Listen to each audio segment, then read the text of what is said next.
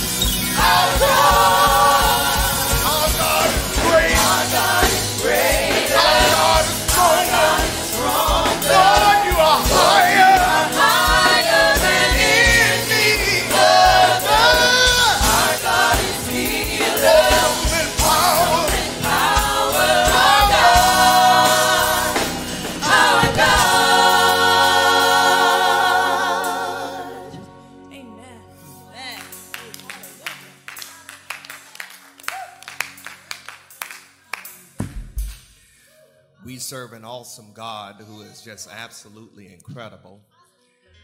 And I'm so appreciative of our praise team, our adult ensemble, and how they have blessed us with their gift of song. I want to, if I could, call your attention to the Gospel of John, chapter 8, verse 46. John chapter 8, verse 46. And I will read one verse for your hearing at this time. John chapter 8, verse 46. The words of Jesus says from the New King James Version of Scripture, which of you convicts me of sin?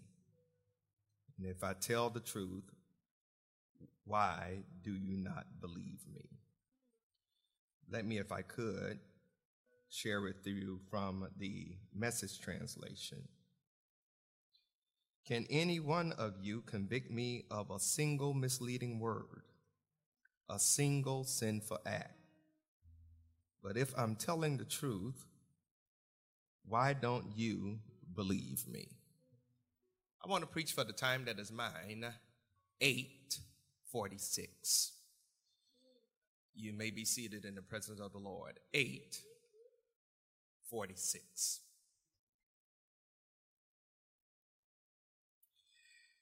Eight minutes and 46 seconds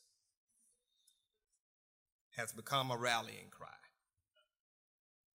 It was the published time of affliction on George Floyd's black body on May the 25th, 2020, when four Minneapolis police officers arrested him after a convenience store employee called 911 and told police officers that Floyd had bought cigarettes with a counterfeit $20 bill.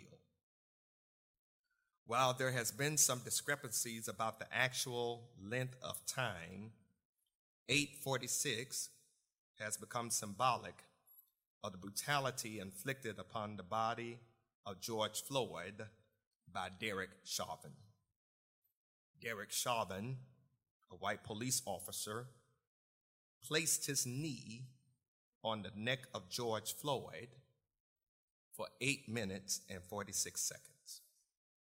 Regardless of how long his knee was on his neck, it was long enough to kill him it was long enough to execute him. It was long enough to murder him. Derek Chauvin was captured on camera with his knee on George Floyd's neck while he had his hand in his pocket, being nonchalant with an I don't care, smug attitude. Derek Chauvin's look of smugness coupled with his apparent arrogance, demonstrates a disregard for the humanity of George Floyd. George Floyd told Chauvin he could not breathe. As he urinated on himself, you could see the stream of water coming from underneath the police car. As he foamed at the mouth, and as he called for his deceased mother with his last breath. ESPN reporter Maria Taylor nailed it on the head when she said, My patience left my body when I watched George Floyd take his last breath. End of quote. Regardless of the dispute about how long Chauvin's knee was on George Floyd's neck, 846 is a symbolism in this current climate. There is a display of righteous indignation and holy anger against police brutality, systemic racism, and white supremacy. Nearly two months later, we see how his untimely death has become cataclysmic for this country and our world. George Floyd's death, along with the deaths of Ahmaud Arbery, Breonna Taylor, and now Elijah McClain have prompted a moment of movement on a scale not seen since the 1960s. There has been a major shift socially, culturally, racially, and economically that is prompting an upheaval, a reckoning. This upheaval is not the destruction of the United States Constitution. This upheaval is not a dismantling of the Declaration of Independence.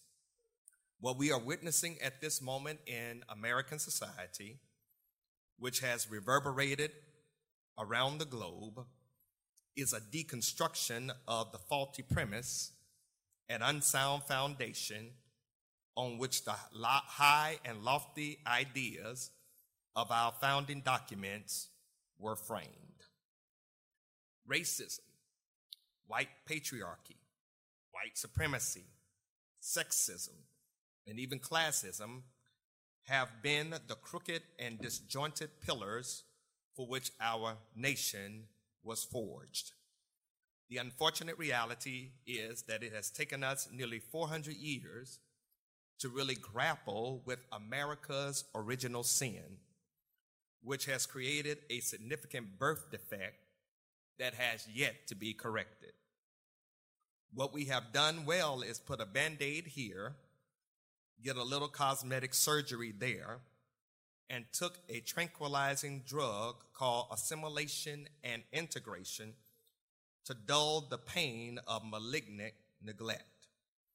Nevertheless, African Americans suffer disproportionately in this country from poverty, low academic achievement, health disparities, political disenfranchisement, voter suppression, and mass incarceration, just to name a few of our societal ills. Michelle Alexander, in her seminal work, The New Jim Crow, says, and I quote, the unfortunate reality we must face is that racism manifests itself not only in individual attitudes and stereotypes, but also in the basic structure of society. End of quote. Unfortunately, this systemic racism that proliferates our institutions and permeates our culture has been walking hand in hand with Western Christianity and the American white church, with one arm being the evangelical conservative and the other arm being the charismatic tongue speaker, who have engaged to the point of being complicit in the transatlantic slave trade and or sustaining segregation. So now we find ourselves in 2020 with a variety of ethnic hues and races out in the streets protesting Black Lives Matter. Yet there are those who will counter all lives matter. However, those who want to say all lives matter cannot say this phrase with honesty because if black lives really mattered, then all lives would matter. But since black lives don't matter, then all lives don't matter.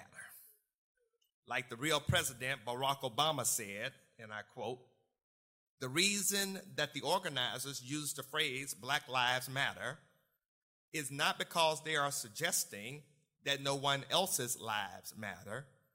Rather, what they are suggesting was there is a specific problem that is happening in the African American community that's not happening in other communities. And this is the legitimate issue that we have to address.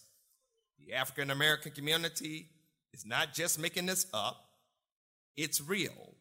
And there's a history behind it, and we have to take it seriously. End of quote. The reason there is this counter narrative about racism, which is being spewed from the various segments of American society, is because they don't want to believe the truth about our history, our sins, and our racial constructs. These people who disregard the cries and pleas of black people do not believe we're telling the truth. And even though they have perpetuated hellish acts and hideous exploit against black and brown people through slavery, through stealing Native Americans' land, economic exploitations, lynching, murders, and other atrocities against black and brown people, we still find ourselves standing, and when they knock us down, we come back stronger. I'm amazed, though, at how black people remain resilient, resolved, resolute, and ready to fight for freedom, to lift our voices in protest, and to articulate demands against oppression, and to be vigilant in the struggle for change and redemption. I'm in awe of how we're seeking equality, not revenge. How we're looking for opportunity, not tragedy. How we're looking for fairness and not a fight. But like Jesus, no one wants to believe us. This is what you have to understand about John chapter 8, verse 46. To appreciate 846, you got to know what has happened prior. The Pharisees have questioned Jesus' paternity because they wanted to know where he come from. They were trying to figure out who was his father because it would be the basis for them nailing down his flaws and shortcomings. If they could identify who his daddy is, then they could label him as being off his rocker. If they could find out who his pop was, they could tear down the pedigree they felt was necessary to do philosophical battle and theological warfare with Jesus. The Pharisees were making the claim we're descendants of Abraham, who's the father of the faithful. We're in the lineage of the greatest king of Israel, King David. We're the offspring of royalty and majesty. But Jesus lets them know how he goes back even further than David and Abraham. Jesus makes the statement before Abraham was, I am. That messed them up because Jesus is between the age of 30 to 33. So, how can he be before Abraham? Jesus knew who he was. They did not know who Jesus was, and since they did not know who Jesus was, then it was certain they did not know who God was. And if they did not know who God was, then their identity is in question because they have been connected to a false understanding of their history, heritage, and holiness. The paternity of Jesus, or more importantly, where Jesus comes from, is a subject matter that's keeping them on their heels. Jesus established his credibility by informing them that he is totally dependent upon God. So, what started out as a trial of Jesus' paternity ends up with Jesus creating a crisis for the Pharisees who were listening to his words. In fact, Jesus tells them, God is not your father, neither is Abraham your father, but the devil. And the devil was a killer from the beginning, and the devil is the father of lies. And when your father is a liar, you can't even recognize truth when it stares you in the face. So instead of embracing truth, you'd rather kill truth. So, why is truth so disregarded? I want to submit to you a couple of things and then I'll bid you adieu. First of all, some people who hear the truth don't like the person who tells them the truth. In the text, the Pharisees had some serious issues with the person, personhood, and personality of Jesus Christ. In their perfect little world, they were in charge. In their perfect little world, they had people dancing and prancing to their religious dogma and ritual. They dictated the spiritual status quo. Their issue with Jesus was demonstrated in his interpretation of the Torah and their religious rituals, which had become rather tedious and even oppressive.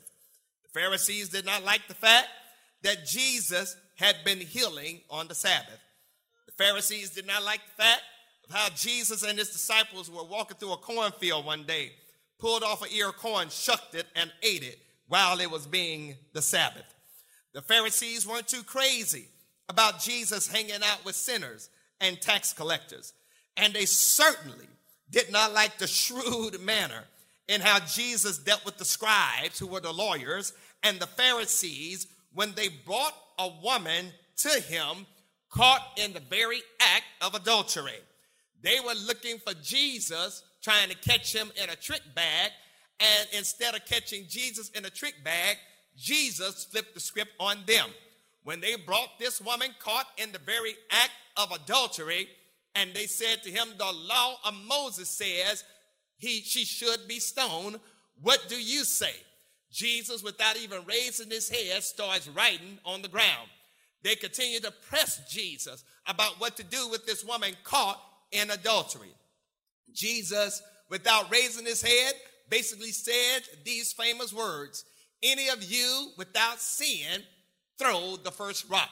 Now, what many of us tend to do is interpret that as meaning if you've never committed a sin or if you can never committed anything wrong, you throw the first rock. But that's not the interpretation in the Greek. The interpretation in the Greek is a particular kind of sin. So, literally, what Jesus is saying, any of you who have never done what this woman has done, throw the first rock. And the Bible says that they started leaving from the oldest to the youngest. Here's the thing with Jesus Jesus was too wise, too smart, too shrewd, too clever, too intelligent, too astute, too sharp, too perceptive, too knowledgeable, too alert, too discerning to have the wool pulled over his eyes and to be placed in their trick bag. They did not know how to handle Jesus. They could not define who Jesus is. They did not like how Jesus handled this matter. And when you read the passage in its entirety, you see them questioning Jesus' heritage, identity, and paternity. Isn't this interesting? Doesn't this sound familiar? They were using their privilege, their religious privilege, to justify their superiority over Jesus. They were using their cultural privilege to demean and despise Jesus. Isn't it amazing what privilege can be, regardless of being religious, cultural, racial, gender, or sexual, to make someone feel superior while belittling others by making them feel inferior? But yet, Jesus didn't fall for any of this. May I suggest this is the issue with what we're witnessing in society today. When police officers engage in oppressive brutalities against black and brown bodies. May I submit, this is the problem with white supremacists who spew vicious and vile statements about people of color and our allies, our co conspirators in this fight for freedom, justice, transformation, and equality. In other words, they don't like us. Well, when we tell the truth about us, they don't like it. They don't like us based upon the racial constructs that were formulated during the 1400s as the Atlantic slave trade was being born. This was the beginning of the issue of race, where the color of skin will become the defining essence of one's humanity. This is where the problem began when black skin became a disqualifier of inclusion into the human equation.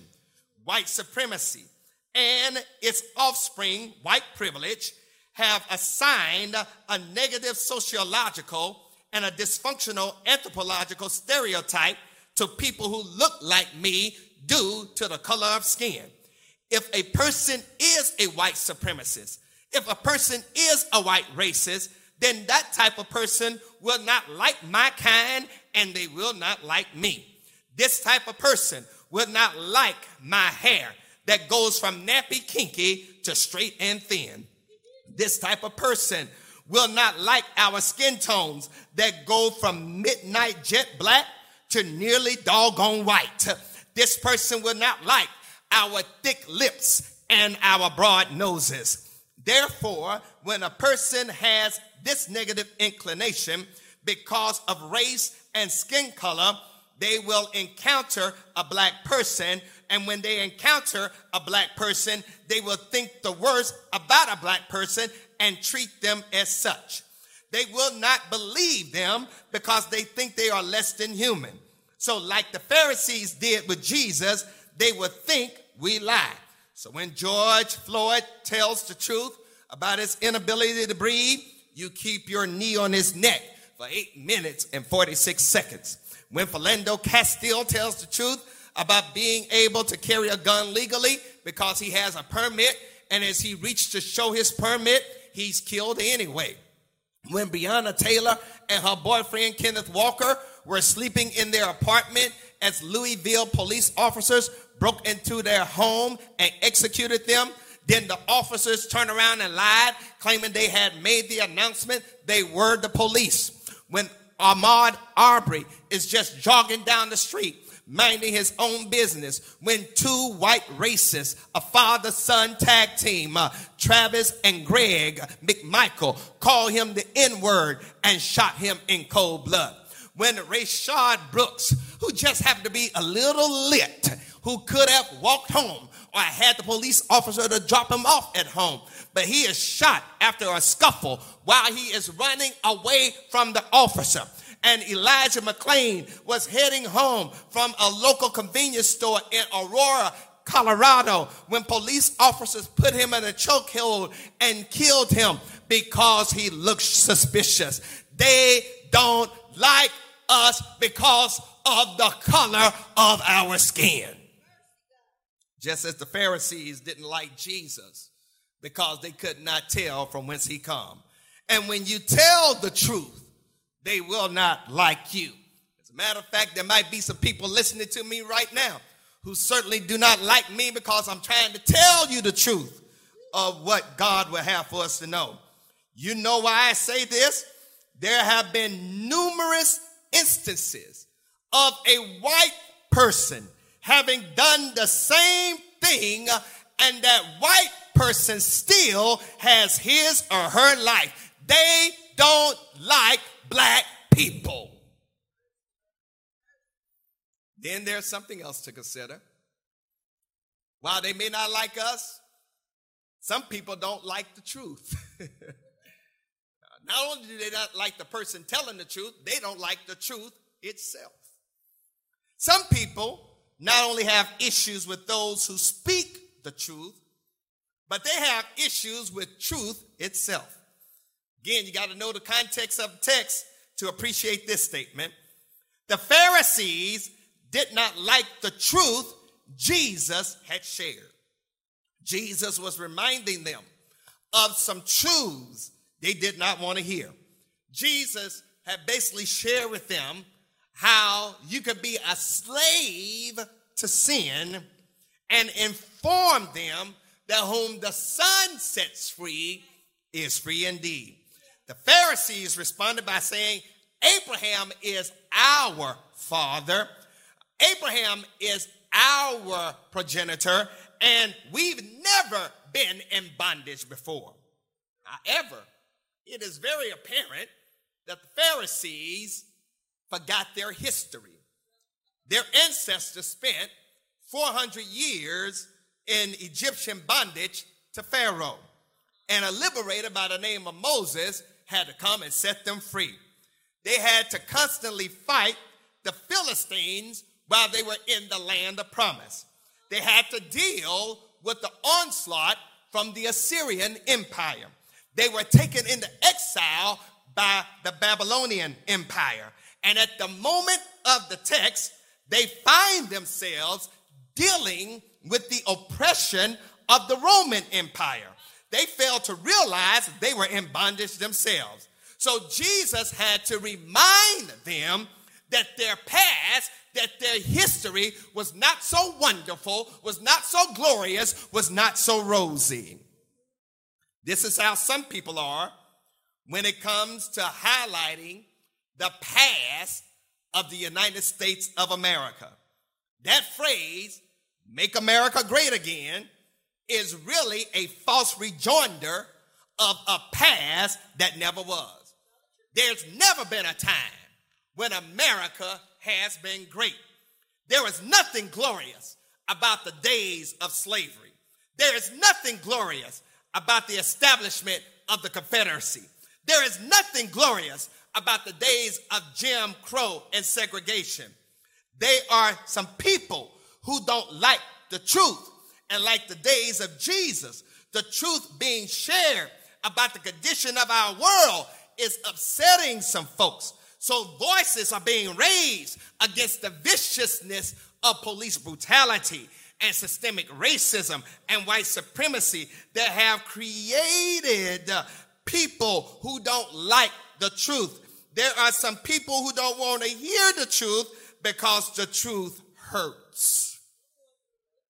Author Robin DiAngelo, in her groundbreaking work, White Fragility Why It Is So Hard for White People to Talk About Racism, gives great insight to the truths that some people don't like. The reason most people who stay, who will state all lives matter, is because unfortunately our society has been organized around whiteness. So for them, whiteness is the center of what is normal, good, and even universal to the point where white people don't have to think about the color of their skin, where white people do not have to navigate racial constructs. However, people of color, especially blacks in America, have to deal with race all the time. So when whites are confronted with race, they will withdraw, defend, cry, argue, minimize, ignore, and push back to regain white racial position camouflaged by white privilege. And this is what Robin DiAngelo calls white fragility. This sounds just like the Pharisees of Jesus' day who was dealing with Pharisee fragility or religious fragility or theological fragility. When Jesus went beneath the surface and called out their arrogance and their privilege, they became enraged. They did not like the truth, especially when Jesus said their father was not Abraham, but their father was the devil. We see this as truth about racism in our systems, institutions, and structures that are being called out like never before. The protests in the streets is lifting this truth. The rallies in our community are lifting this truth. The meetings with political and economic leaders are lifting this truth. We must deal with racism and white supremacy throughout the various structures and systems and institutions of our society, which continue to benefit white people at the expense of people of color. And people don't want to hear this truth, especially from the pulpit. The truth is, wealth of America was created by 246 years of free labor from my African ancestors. And when black people were freed from slavery, the truth is they had nowhere to go. The truth is they did not get 40 acres and a mule, but somehow we built our own settlements where we created some semblance of wealth until it was stolen. All you got to do is think about what they did in Tulsa and in various parts of Florida and yes, the state of Mississippi.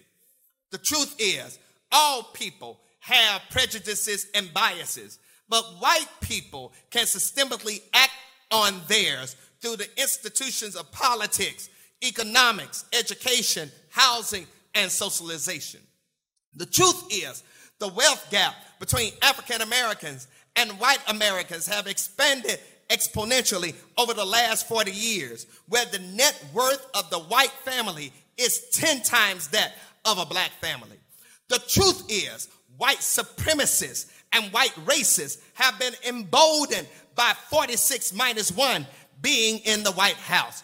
The truth is, black lives do not matter in this country as we continue to witness black and brown people being killed by the police after George Floyd's death. We have come a long way, but we still have a long way to go. Finally, lest I bore you too long, some people just do not know the true and living God. Jesus creates a major issue for the Pharisees when he tells them, Abraham is not your father, God is not your father, but the devil. Jesus says, in so many words, if you can convict me of a sin, if you can convict me of lying, then do so. But you don't believe me, and I'm telling the truth, and here is why. If you were on God's side, you will listen to God's word, but you're not listening because you don't know God. Uh oh. Here comes the bombshell. Uh oh. Here comes the upsetting of the apple cart.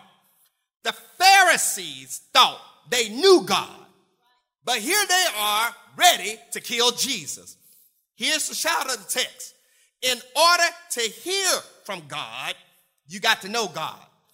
But to hear God is not a matter of being able to discern or make out audible sounds, but to hear God is to obey the commandments of God. So when the Pharisees reject Jesus, it is a clear indication they did not belong to God. They had pretense, but they did not know who God was.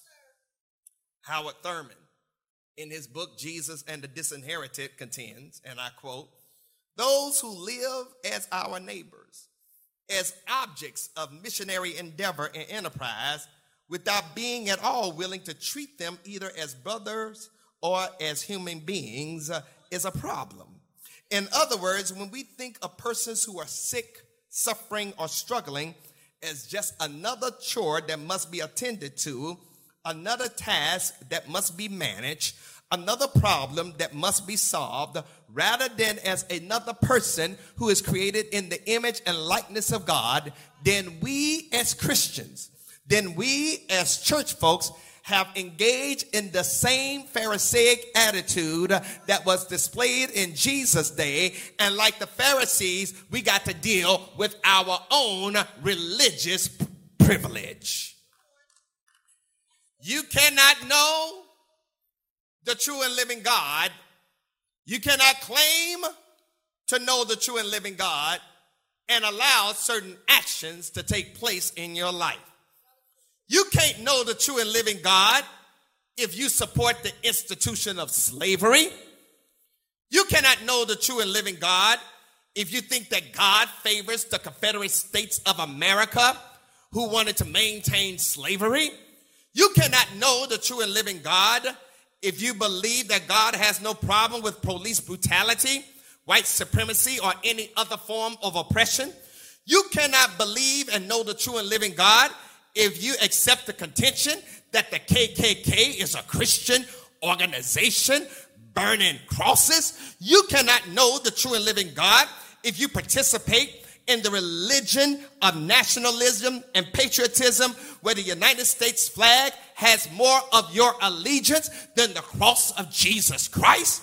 You cannot know the true and living God if you put more faith in 46 minus 1 than you do in the risen Savior, Jesus Christ, you cannot know the true and living God if you actually think and believe that Jesus is some blonde hair, blue eyed white brother rather than knowing that he is an Afro Asiatic Jew who is most likely my skin complexion, you cannot know the true and living God. Eight minutes, 46 seconds. Eight minutes, 46 seconds.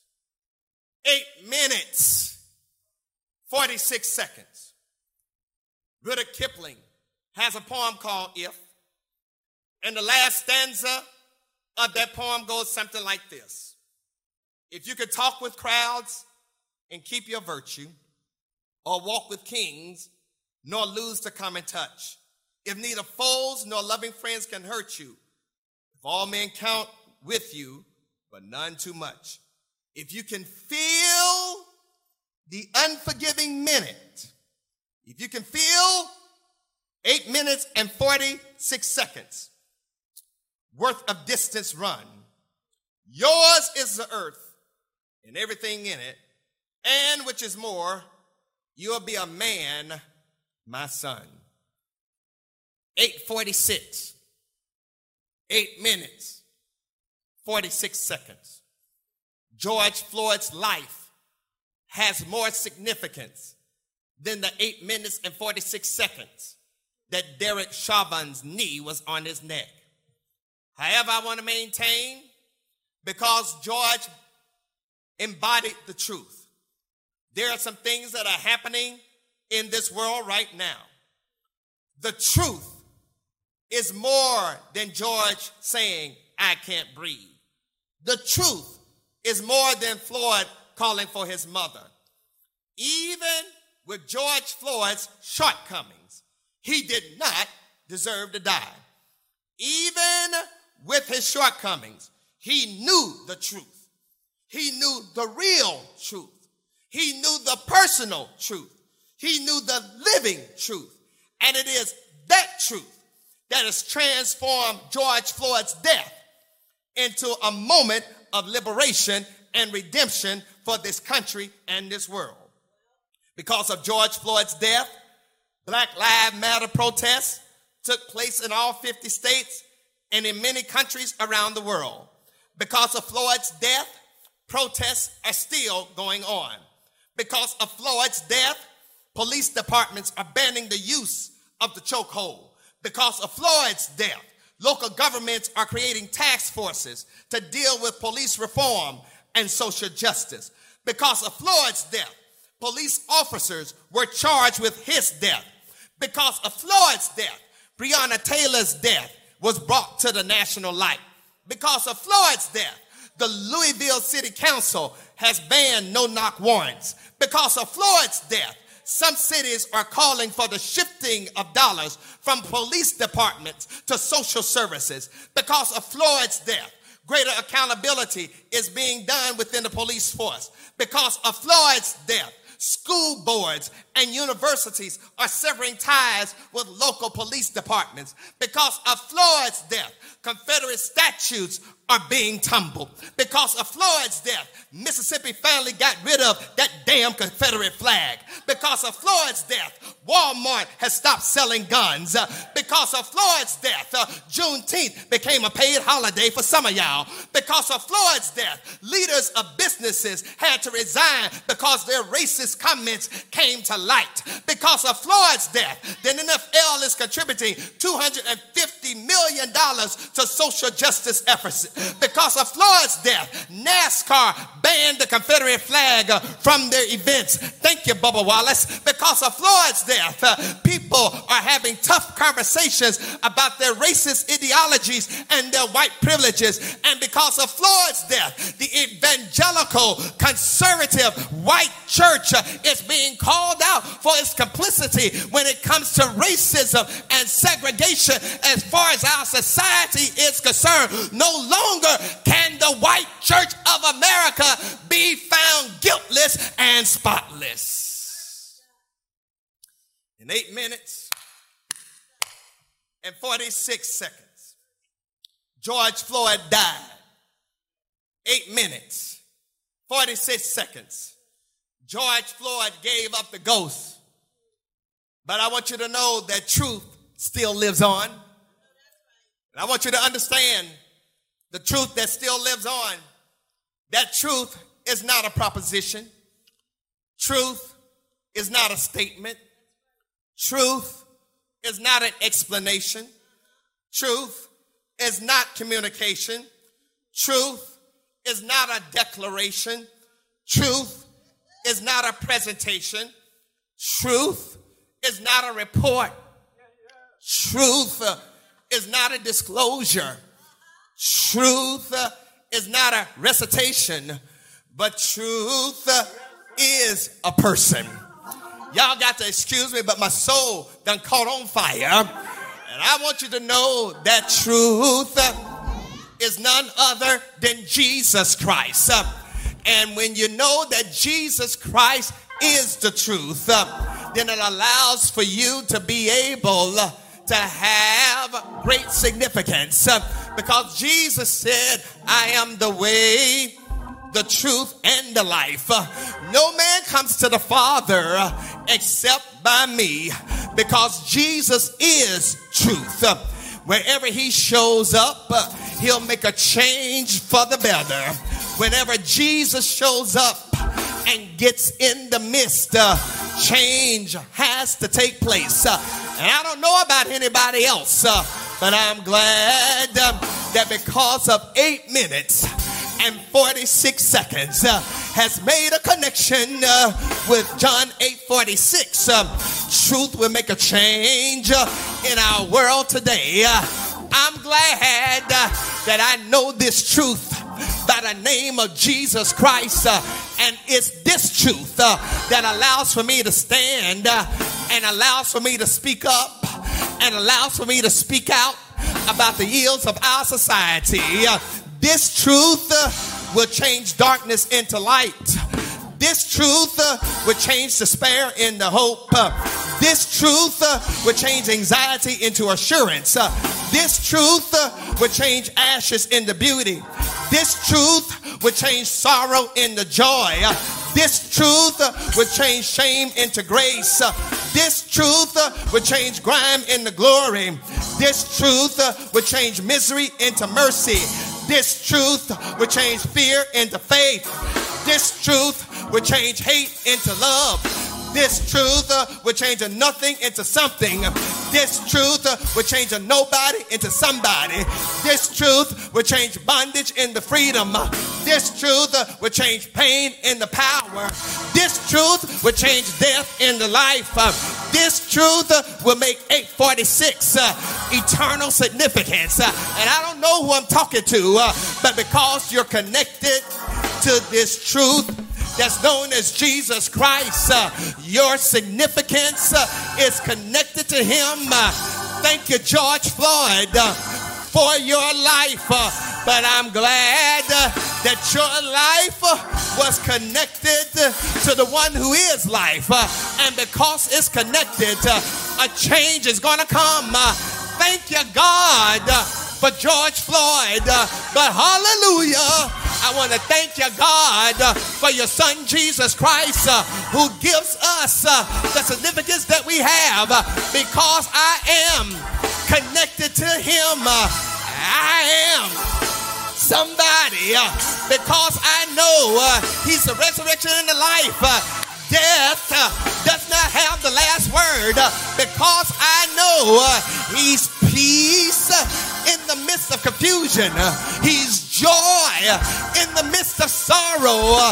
He's lift uh, in the midst of burden. Uh, he's my breakthrough in the midst of a breakdown uh, because I know who Jesus is. I can give God praise. Uh, y'all got to excuse me. Uh, my soul uh, done caught on fire and my Mississippi has slipped out. But George Floyd knew the truth of Jesus Christ. Uh, George Floyd uh, may be dead, uh, but the truth is still alive. And because he lives, I can face tomorrow because he lives. Uh, all fear is gone uh, because I know he holds the future and life is worth uh, the fight is worth the battle is worth the struggle is worth just because he lives.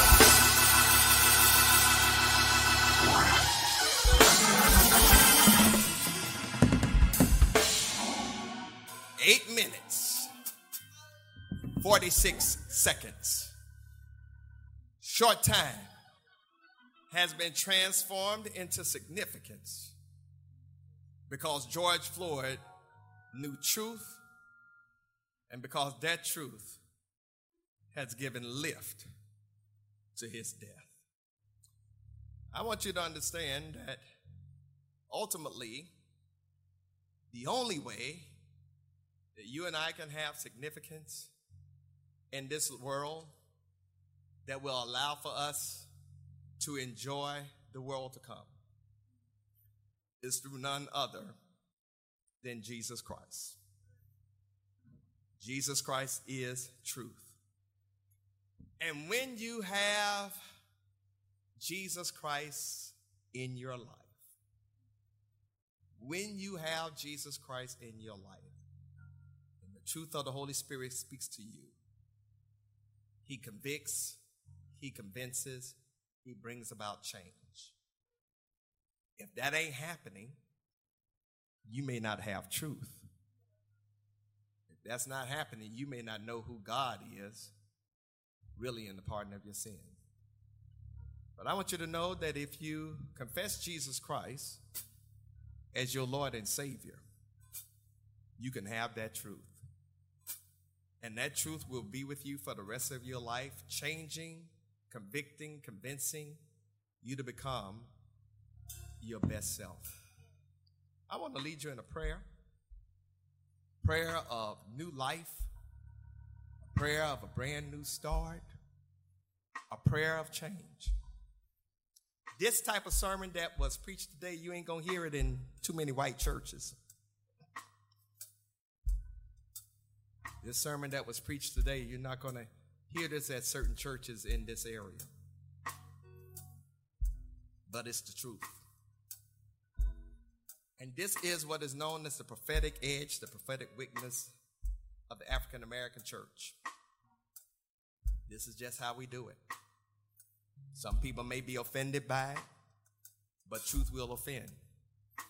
Some people may be bent out of shape about it, but truth will do that to you. But if you connect to Christ, you know Jesus Christ, then you know this word that has been shared. It's truth. And I want you to know this truth for yourself. So here's the deal. If you want to connect with us, decide today to accept Jesus Christ as your Lord and Savior. If you're watching us on YouTube, type salvation or email us at connect at stpaulsbbcnc.org. If you want to accept Jesus Christ as your Lord and Savior on the phone, call the church office. Leave a message or email us at connect at spbcnc.org decide today to accept Jesus Christ as Lord and Savior on the website, click on salvation. And if you would type salvation in the chat window, one of our digital ministers will get in touch with you and let you know the next steps. I want to lead you in a prayer, a short prayer of new life, of a brand new start. And if you want to join the church, St. Paul Baptist Church, just click connect and you can follow those prompts as well. Usually we would do all the work, but we need you to help us because we're not able to meet together. So we need you to, if you make this decision after this prayer to come and be a part of our church, we're still accepting people as a part of the fellowship of St. Paul, even though we're not meeting together as a congregation. So if you would bow your head and repeat after me this prayer, all who are watching and all who are present. God, I thank you for Jesus Christ being the truth as far as life is concerned. I want to know that truth. And I want to know the power of Jesus' resurrection. I need a Savior. I've messed up, I've fallen short. So, God, forgive me of my sins. I want Jesus Christ to be my Lord and Savior. Send your Holy Spirit and help me be the person you want me to be. In the name of Jesus, I pray this prayer. Amen. If you prayed that prayer sincerely, if you meant that prayer in your head and your heart, salvation is yours. Is it really that easy? Yes, it is. You're not saved based upon your works or anything you do. You're saved based upon your faith in Jesus Christ through grace. You're getting something you don't deserve. If you meant that prayer, you want to connect with God as your creator, Jesus Christ as your elder brother, salvation is yours right now. If you want to join the St. Paul Church and join us as far as the work of ministry and mission is concerned, are concerned, you're more than welcome. We would love to have you as part of our fellowship. If you would, follow the prompts that have been shared. Reach out, make that connection. I guarantee that by 5 o'clock this time tomorrow, someone would have contacted you and let you know what the next steps are to become a part of the fellowship of the St. Paul Church. Thank you for joining us. I'm going to ask that as we prepare to leave from this place, but never from the presence of our Lord, that God's grace will be yours. And now to Him who was able to keep us from falling and to present us faultless before the presence of His joy. Our wise God, our Savior, be glory and majesty, dominion and power, both now and forevermore. Amen. When it's time to praise God, you can't play with it. You got to let it flow from your heart. And I thank God for the rock today. I thank God for his presence. I thank God for his power. I thank God for his. Don't believe, I don't believe that he brought me this far to leave me. You ought to tell somebody.